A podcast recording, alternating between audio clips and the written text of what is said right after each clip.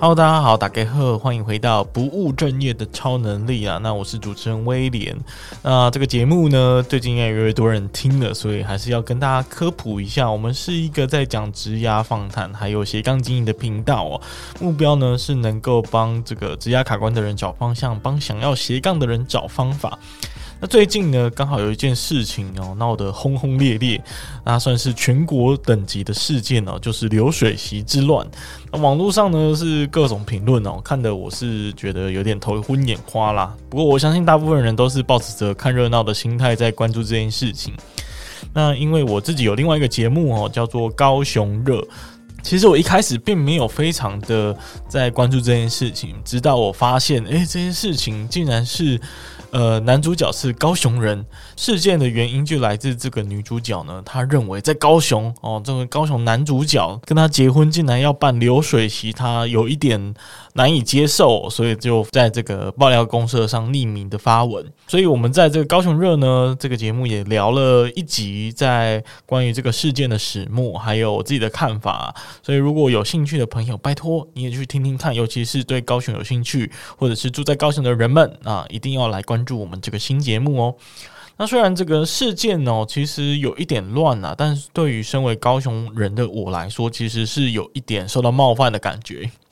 为什么呢？因为其实从小到大，尤其是在进入大学或研究所的时候，开始遇到不同成长环境的人嘛，所以就会难免对于这种南北的差异会有一点点的评论哦，也不乏有看过或者是遇到这样子的品头论足的人们哦。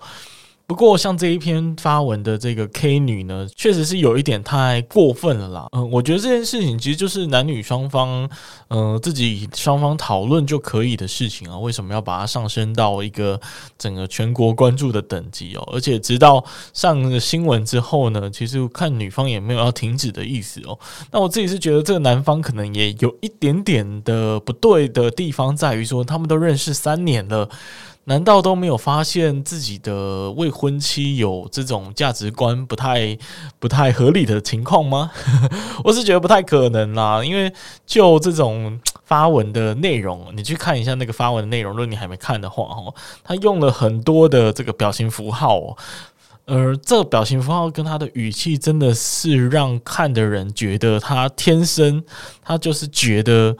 呃，半桌这种文化非常的穷啊，非常的非常的乡下，非常的落后，非常的 local。然后他自己呢，自视甚高的这种情况下呢，他完全不能接受。那我觉得完全不能接受这种价值观就算了，你还去贬低，甚至给人家贴标签，我觉得就是。这个事件非常不对的地方，也是大家那么生气、闹得沸沸腾腾的原因。那这个男主呢，竟然在交往三年当中都没有发现他的呃另外一半有这样子的价值观，我觉得是很不可思议。因为你去看那个贴文，你真的就会觉得这个女生。啊、我想他平常应该就是蛮靠北、蛮机车的一个人，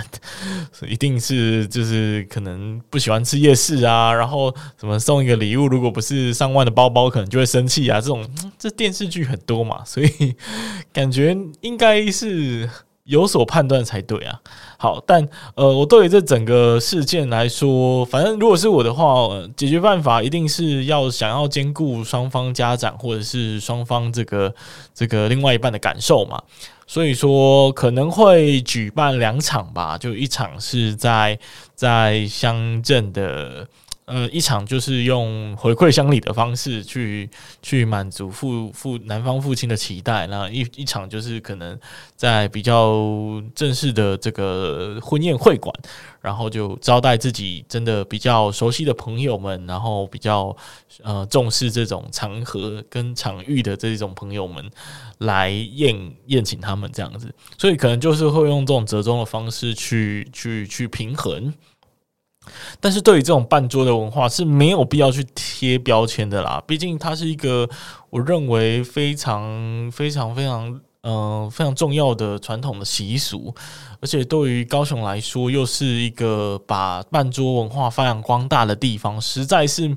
实在是不用特别的去去去贬低他们，贬低这个文化嘛。那有时候我们吃这个大鱼大肉腻了，也希望可以吃一点路边摊的这个肉燥饭，也很好吃啊，对不对？所以对于这种。我是比较支持多元多元并容的这种观点来说，是很难接受的。讲完这个事件呢，虽然都是有点负面的哈，但是也让我本身有机会去学习一些跟办桌相关的知识和文化啦，所以也算是意外的收获。那呃，跟大家分享一些关于办桌的小知识好了。那其实流水席跟办桌啊本身是有差别的哦。呃，这个事件的女主角所谓的这个流水席，其实是一个错误的说法，因为呢，呃，半桌才是那种比较私人聚会的方式哦。那但是但是流水席呢，其实更像是一种半桌的马拉松的感觉。那主办方可能是会从早到晚一整天都开宴，让客人跟菜肴呢来来去去，所以才会被称作是流水席。那这种流水席通常都会比较像是地方的士绅啊，或者是庙方啊，想要宴请相亲的时候才会出现的这种流水席的形式。所以呃，被称为所以女主角发文所称的这个流水席，其实是一个错误的说法。那再来呢？办桌其实是一个从清朝以来，嗯、福建跟潮汕地区就一直流行的民俗宴席的活动哦。那不管是这个婚丧喜庆啊，然后入错啊，还是小朋友满月庆生啊，还是什么尾牙春酒啊这种，甚至连选举这种很都很很常办这种马路边的这个办桌活动啊。自清朝以来呢，随着士绅阶级的兴起哦，台湾开始就。就是兴盛这一种私人宴会的这种形式啊，然后会聘用专业的家庭厨师来料理来宴客。那日治时期开始也会有专门的这种饭店或酒楼的业者呢，去承揽道府办办这种办桌的活动。那农村地区呢，就开始会有村民互相帮忙，然后并且提供自家的厨具啊、桌椅等等，然后客人自己把这个菜端上桌的这一种类似办桌的的行为。那最著名的办桌的地方就是高雄的内门啊，内门是在大家有听过旗山跟美浓吗？就是在那个地方再进去哦。它是有个中破塞之乡的称呼哦，原因在于内门这个地方，光是内门就有非常非常多的中破塞哦。到二零零五年的时候，据统计有超过一百五十位的中破塞，可以说是每五户人家就有一户是以办桌为生的哦，所以真的是很有资格可以被称作是中破塞之乡的地方。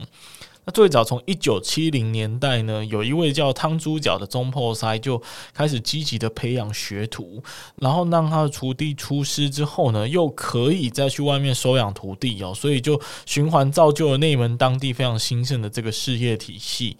不过，因为目前越来越多人不喜欢板的啦，因为就像女主说的，她确实有一些卫生的问题，然后有一些嗯环境可能没有那么贵气的问题，所以说是越来越少人用半桌的形式来举办婚宴了。那据说现在内门的中破塞大概只剩下三十到四十位哦，所以非常非常少。那这个频道毕竟还是要谈职涯嘛，还是谈职场跟斜杠嘛，所以呢，我觉得可以从这个半桌分工的角度呢来聊，应该蛮有趣的。因为呢，大部分的人呢，应该都只知道中破塞这一个这一个工作这一个角色哦。但实际上呢，一场大型的板德的活动呢，绝对不可能只有靠一个中破塞就能完成嘛。所以我也因此做了一些相关的研究。接下来就让我来跟大家介绍说，一场板德的活动，除了中破塞以外呢，还有哪一些不可或缺的角色？那第一个呢，还是跟大家介绍一下中破塞是什么。那中破塞就有点像是一个船长的概念，他负责主导整个宴会的菜色跟流程。那我有特别去人力银行找一下，对比于西餐呢，应该是用行政主厨来称呼他们。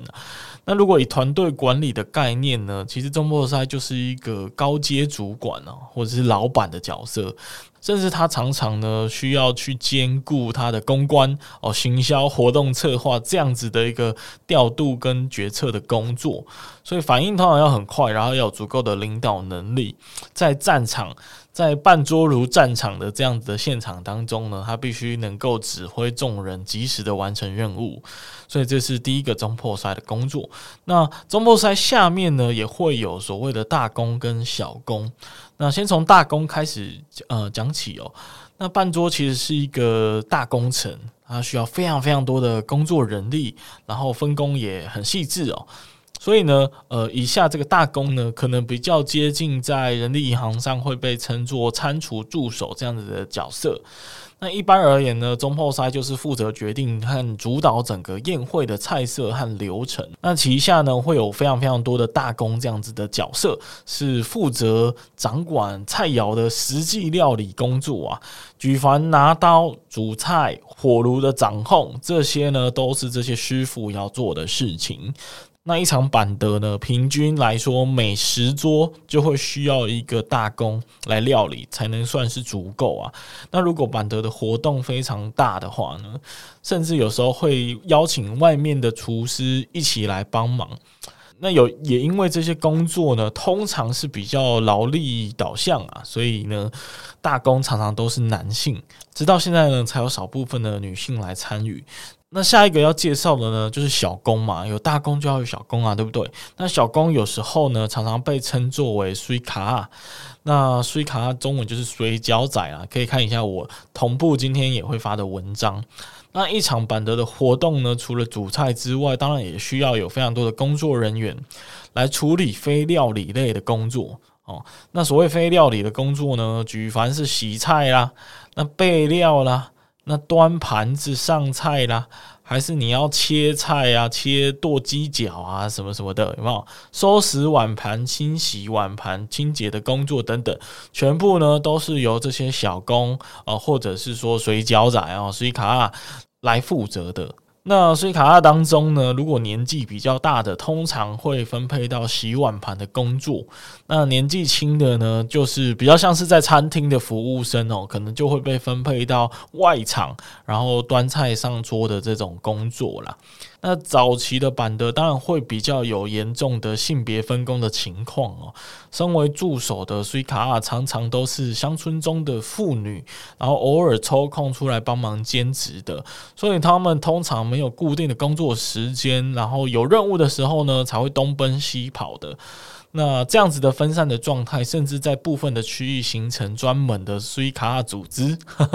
就会有一个领头，他可能会联络分散各地的这些水卡的妇女哦，然后就会跟这个中波塞形成这种合作，然后那个呃，比如说中波塞今天要去台南办啊，可能就会找当地的水卡，那要去屏东办，要就会找当地的水卡，这样子有点类似这样子的一种默契的呃雇佣关系呀。那当然，随着时代的发展，女性呢，呃，慢慢的也很多从水卡做起，进一步担任大公或者是中破塞的角色，这样。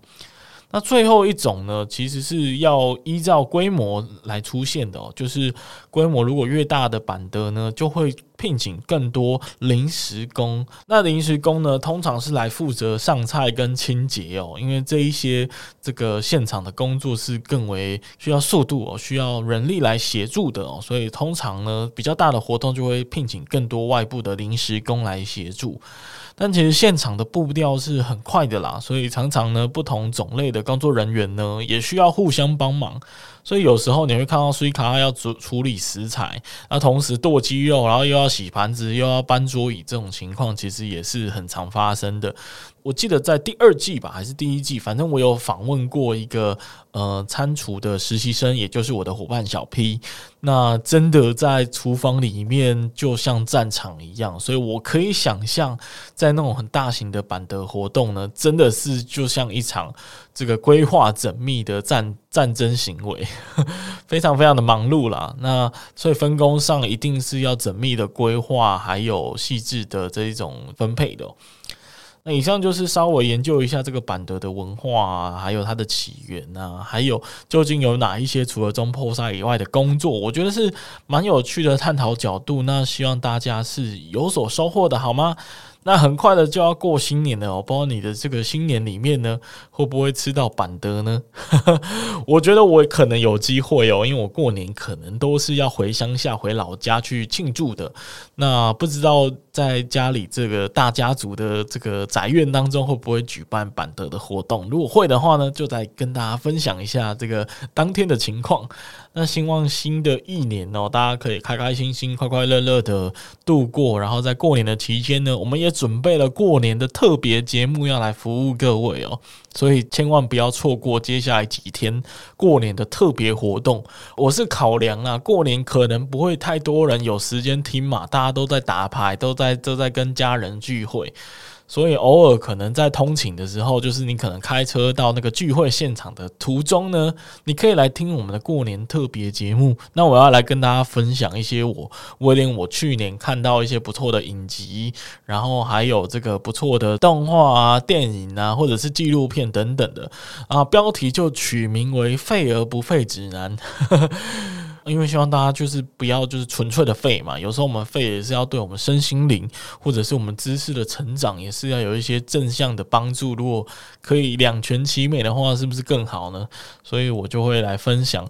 呃，上跟下两集哦，废而不废的指引。那希望大家可以愉快的度过过年的期间，然后能够在这个废当中呢，求得一丝疗愈，哈，然后求得一丝欢笑。那有一些可以反思啊，或者是学习到的收获，那当然是更好啊。那祝大家新年快乐啊！哎，新年是不是要讲一些这个兔兔年专属的吉祥话？嗯。那那那要要祝大家什么呢？应该除了兔年运转、兔年行大运啊，想到了扬眉吐气，好不好？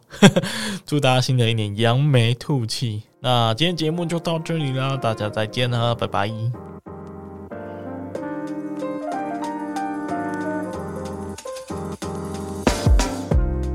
感谢你听完这集的节目，那同时呢，也要跟你说一声恭喜，因为不管是刚刚的故事和经验，或者是我们在节目中所分享的方法和原则，相信你一定能够有所收获。所以欢迎你呢，将你的收获用 IG 的现实动态或者是私讯的方式分享给我知道。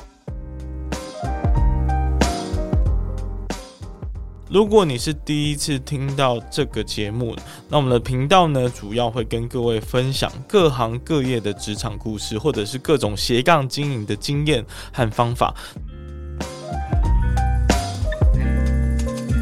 那如果你也喜欢这个节目的话，因为 Podcast 这个媒体的特性啊，其实是很难传播出去的，所以我唯一的依靠呢，就是靠你的口碑，然后帮我多多的推广和宣传。那更多人听呢，我就有更多的影响力，可以去邀请很多厉害的人继续来上我的节目。那最后最后，记得到各大 Podcast 平台订阅我的节目。